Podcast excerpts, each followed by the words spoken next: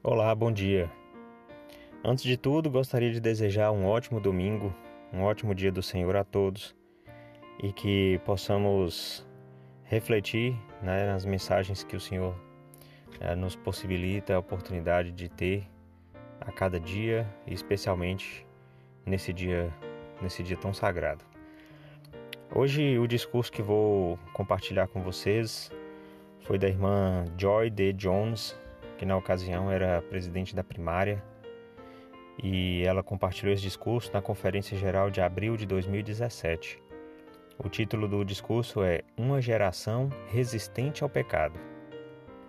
A irmã direciona esse discurso, claro, com foco nas crianças, que tão inocentemente né, precisam ir conhecendo, pouco a pouco, a, a batalha que nós travamos diariamente contra um inimigo invisível que é Satanás e, e todas as suas hostes.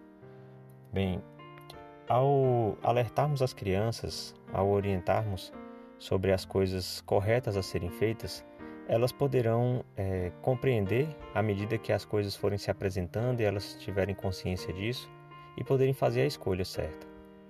A irmã Jones fala que uma geração que é resistente ao pecado não significa que não peca.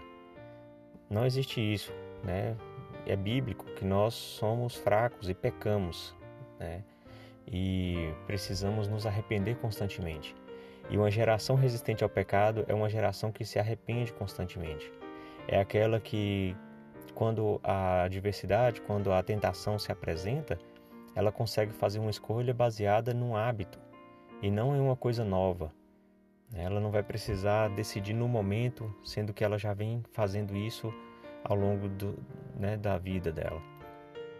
Então, uh, de quem é a responsabilidade por orientar as crianças nesse sentido? Então, vou ler aqui as palavras que a irmã Jones deixou na, naquele discurso. O fortalecimento dos filhos para que se tornem resistentes ao pecado é uma tarefa e uma bênção para pais, avós, familiares, professores e líderes. Cada um de nós tem a responsabilidade de ajudar.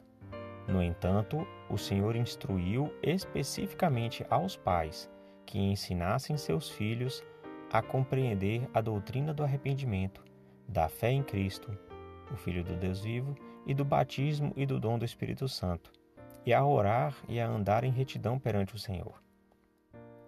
Então a gente tem a responsabilidade como adultos, como pessoas responsáveis por ajudar as crianças nessa tarefa. E especialmente os pais têm essa responsabilidade. Eu gosto muito de um trecho do discurso em que a irmã diz que a gente precisa ser o exemplo para eles. Eles precisam nos ver constantemente fazendo as coisas que elevam a espiritualidade. As crianças precisam ver os pais e responsáveis lendo as escrituras, orando de joelhos, né, é, fazendo, participando do sacramento de maneira reverente, dando importância para as coisas que são realmente sagradas e que significam para o Senhor.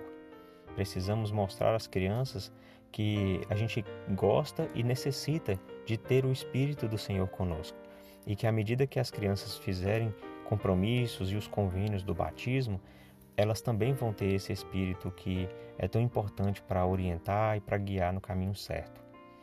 É, eu fiquei muito feliz alguns dias atrás, né, quando, é, inclusive, compartilhei nas redes sociais, quando vi meu filho é, fazendo uma oração de joelhos. É, ele tinha, ele estava preparando para se deitar e eu perguntei a ele, é, Mateus, você fez oração? Ele tem cinco anos. E, e ele fez uma carinha de assustado, né? Como se tivesse lembrado que tinha esquecido. E, e então eu saí, né? E estava ali ao lado quando eu ouvi algumas vozes e quando eu olhei para o quarto dele, ele estava ajoelhado, né? Na beira da caminha dele. E, e, isso é motivo de grande alegria, né? Ele vê os pais dele é, fazendo orações de joelho e ele sabe que é assim que deve ser. Então, que nós possamos sempre instruir e orientar nossos filhos, possamos encontrar maneiras, através de ajudá-los a entender que pequenos compromissos, né, mesmo que for o compromisso diário, por exemplo, de arrumar o quarto, de não brigar com os irmãos, de ajudar de alguma, de alguma forma, vou mostrando para eles que é importante fazer e cumprir compromissos e isso vai ser a constante na vida deles quando fizerem cumprirem os convênios do batismo.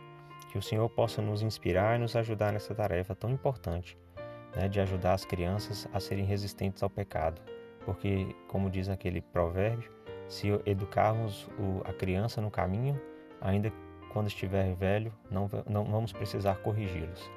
Né, eles vão se manter assim. Em nome de Jesus Cristo. Amém.